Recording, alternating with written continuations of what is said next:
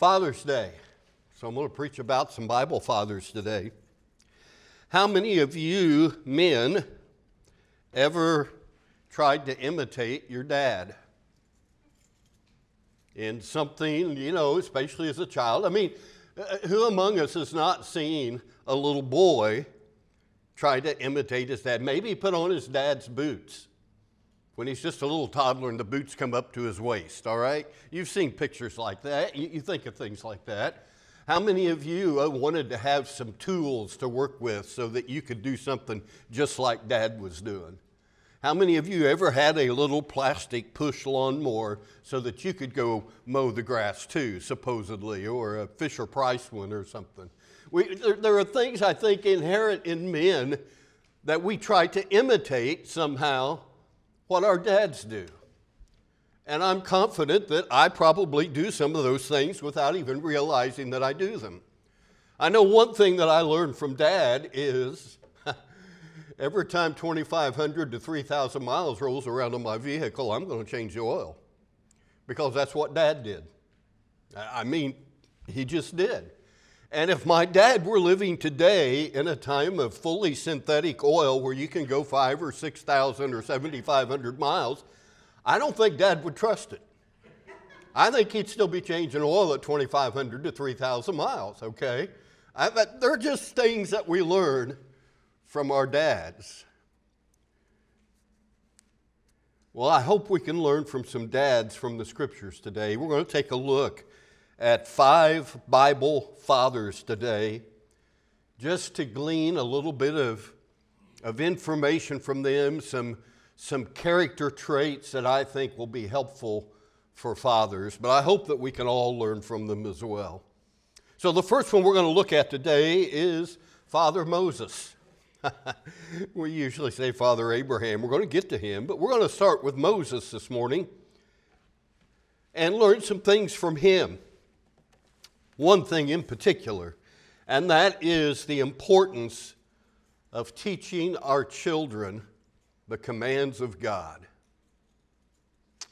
In Deuteronomy chapter 6, beginning in verse 4, Moses writes, "Hear, O Israel, the Lord is our God, the Lord is one. And you shall love the Lord your God with all your heart, with all your soul, with all your might. And these words which I'm commanding you today shall be on your heart, and you shall teach them diligently to your sons, and shall talk of them when you sit in your house, when you walk by the way, when you lie down, and when you rise up. And you shall bind them as a sign on your hand, and they shall be as frontals on your forehead. And you shall write them on the doorposts of your house and on your gates." And then a little further down in that chapter, in verse 20, Moses says, "When your son asks you in time to come, saying, 'What do the testimonies and the statutes and the judgments mean which the Lord commanded you?' then you shall say to your son, 'We were slaves to Pharaoh in Egypt, and the Lord brought us from Egypt with a mighty hand. Moreover, the Lord showed great and distressing signs and wonders before our eyes against Egypt, Pharaoh, and all his household, and he brought us out from there in order to bring us in, to give us the land which he had sworn to our fathers. So the Lord commanded us to observe all these statutes, to fear the Lord our God for our good always and for our survival, as it is today. And it will be righteousness for us if we're careful to observe all this commandment before the Lord our God, just as he commanded us." The importance of training our children, not just sons, but sons and daughters, the commandments of God, and how important it is to live by them. So dads and granddads and great-granddads, you teach your children and great-grandchildren, whatever the case might be, teach them what God commands. Teach them the Word of God. Teach them who God is. Teach them who Jesus is. Teach them that Jesus is more than just a picture on a wall. And fathers, you dare not delegate that responsibility to anybody else. You're the leader of your family. You're the head of your family. You don't delegate that task. That is not only your responsibility, you should consider it a privilege and look forward to training your children in the ways of the Lord. It's not the job of the Sunday school teacher. It's not the job of the youth group leader. It's not even the preacher's job to teach your children the ways of God. Now, we can augment that, and certainly they should be able to learn it from the different people, but it's your responsibility first and foremost. So you'd better be in the Word of God yourself. You better be communicating it to your children, because if the only time they get it is inside of a church building, don't expect them to be strong Christians. And if you're not a man of God yourself, don't expect children of God to be raised up. If you need help with that, there are all kinds of resources that can aid you in how to teach your children the Word of God. So you seek help. Seek out the help that you need, but you make sure you teach your children the commands of God. Ephesians chapter 6 and verse 4, the Apostle Paul writes and says, "Fathers, do not provoke your children to anger, but bring them up in the discipline and instruction of the Lord." Psalm 22:6, "Train up a child in the way he should go. Even when he's old, he'll not depart from it." And Psalm 127, verses 3 through 5, "Behold, children are a gift of the Lord. The fruit of the womb is a reward. Like arrows in the hand of a warrior, so are the children of one's youth. How blessed is the man whose quiver is full of them. They shall not be ashamed when they speak with their enemies in the gate." And listen, parents, if children are like arrows, we better be very careful where we point them. Point them to the Lord. Point them to God. So from Moses, we need to teach our children the commands of God. But Father Abraham had many sons, but it didn't look like it was going to be that way at the beginning, did it?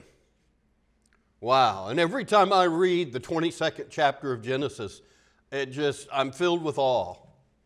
And I have to honestly question myself, could I have done what Abraham did?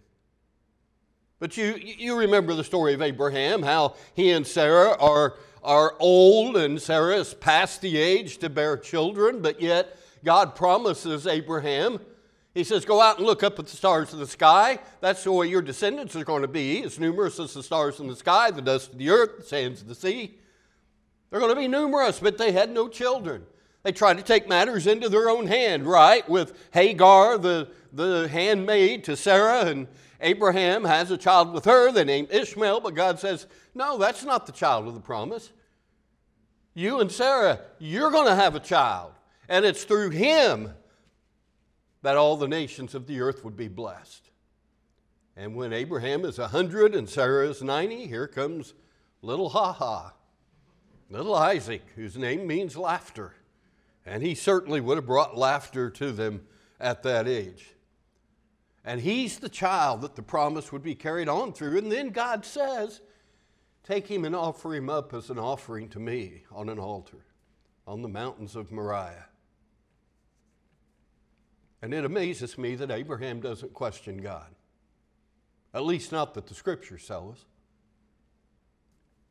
Nowhere in Scripture do we see Abraham asked the question, "But God, if I kill him, how will your promise come true? How will my descendants be that numerous if Isaac is dead?" But you don't read any of that in the Scripture. All you read is that Abraham made the preparations to go to the mountains of Moriah to offer up Isaac. And they take off. He takes a couple servants with him. And when the mountains of Moriah are in sight, he leaves the servants at a certain place and says, "I and the lad will go yonder and worship, and we will come back to you." What a statement of faith, that even if he killed this child, that God could restore him to life. And he takes him up the mountain. Isaac says, "Father, we've got the wood and we've got the fire, but where's the lamb?" And Abraham says, "God will provide the lamb." And he goes up, he builds the altar, he arranges the wood, and then he binds his son and lays him upon that altar. And again, the Scripture gives us no indication that Isaac tried to run away, but only that he submitted to his father. And Abraham raises his arm with his knife and is ready to plunge it into his son when God intervenes. It says, "Abraham, Abraham, lay not your hand upon your son, for now I know that you fear me, because you've not withheld from me your son, your only son." What was God saying? "Abraham, now I know you love me even more than you love your son." And I asked myself that question, could I have done what Abraham did? And I'm afraid to answer that question. Fathers, as much as you love your children, from Abraham we learn you have to love God more. You have to love God more than your children. Your relationship with God is of primary importance. You must love the Lord your God with all your heart, mind, soul, and strength. And you can love your family and your children best when you love God the most.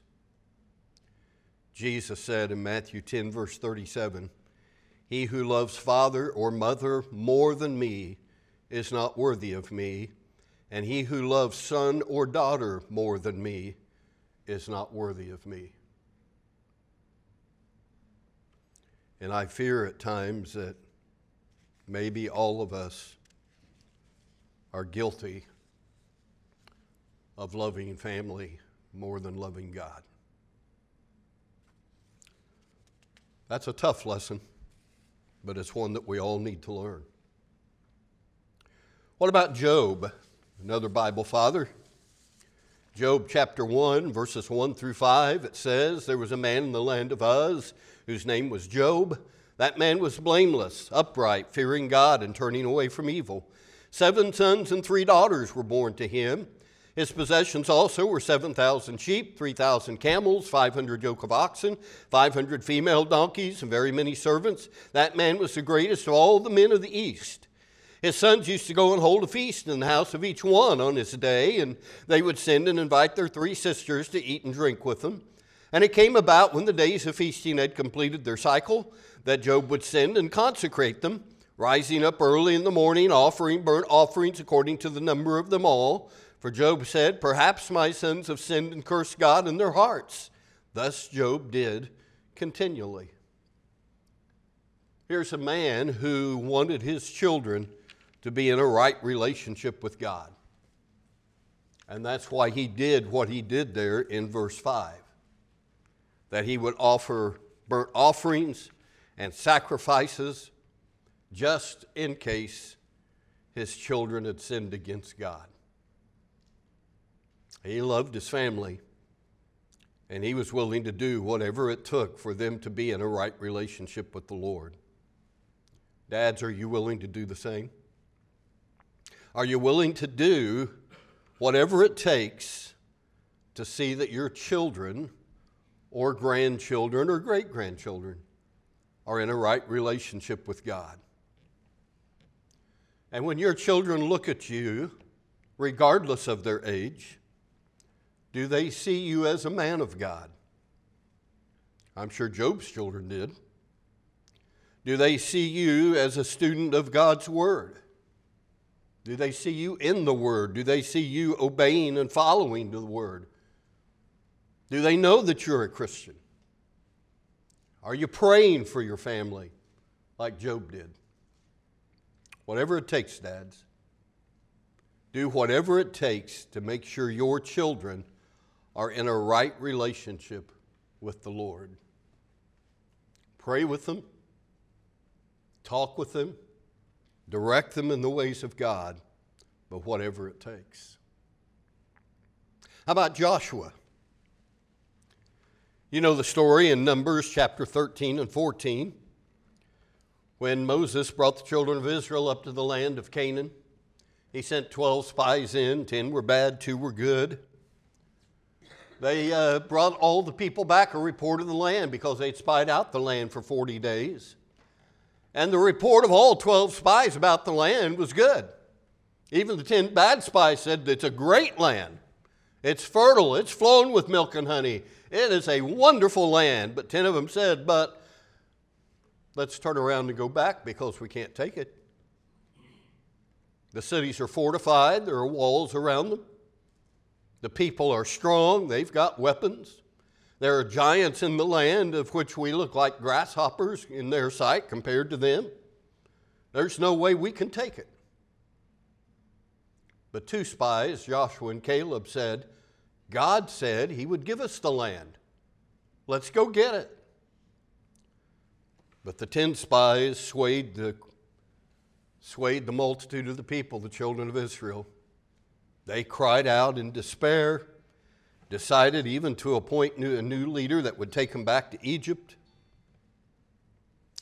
Joshua and Caleb pled with the people, let's take the land, God will give it to us. But they picked up stones and were ready to stone them.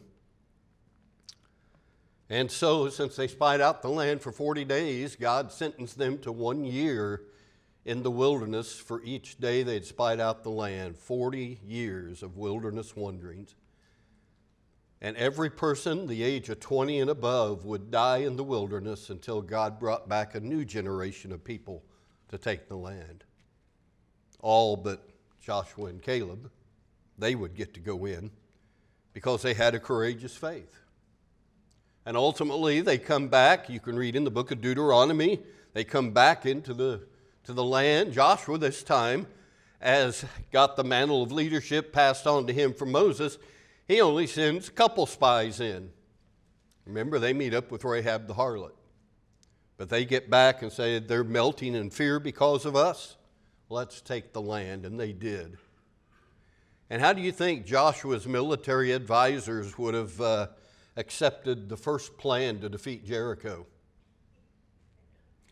We're going to march around it, men, one time a day for 6 days. On the seventh day, we're going to march around it 7 times. The priests are going to blow the ram's horns. I'm going to give a command for the people to shout. The wall will fall down. We'll go in and take the city. Right. A courageous faith because he believed in what God said and that God would do what he said. God did what he said. That's exactly how they took the city of Jericho. Joshua had a courageous faith, and I believe he passed it down to his children.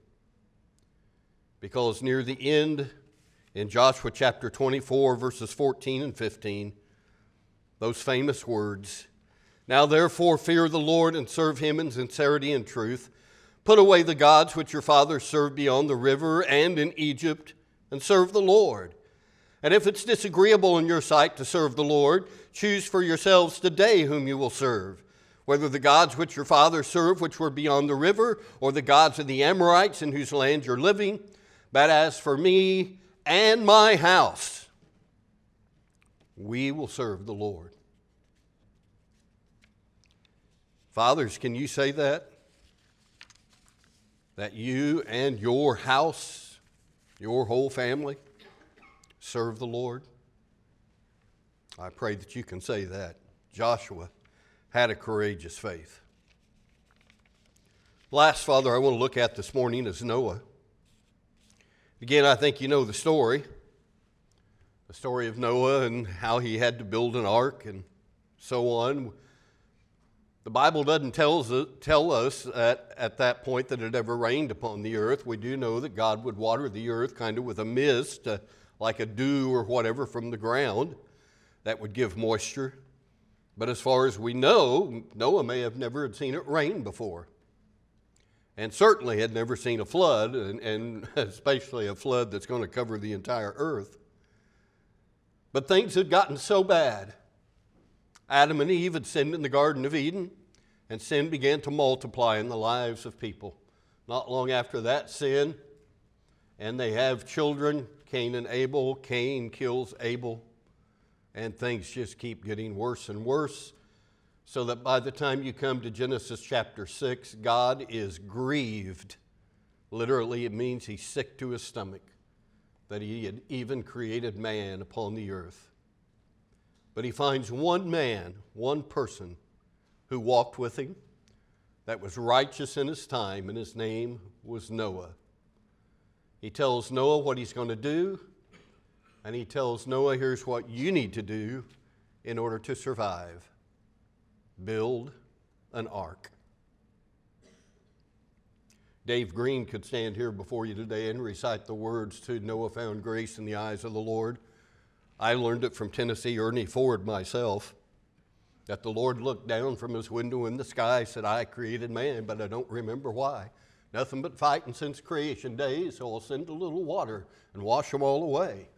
The Lord came down and looked around a spell, and there was Mr. Noah behaving mighty well. That is the reason that the scriptures record that Noah found grace in the eyes of the Lord. The Lord said, Noah, there's going to be a flood. It's going to be some water, going to be some mud. So take off your hat, man, take off your coat. Get Ham, Shem, and Japheth and build yourself a boat. Noah said, Lord, I don't believe I could. The Lord said, Noah, get some sturdy gopher wood. Never know what you can do till you try. Build it 50 cubits wide and 30 cubits high. And Noah found grace in the eyes of the Lord, and he landed high and dry. Noah said, there she is, Lord. The Lord said, Noah, it's time to get aboard. Take of the creatures a he and a she, and of course Mrs. Noah and the whole family. Noah said, Lord, it's getting mighty dark. The Lord said, Noah, get these creatures in the ark.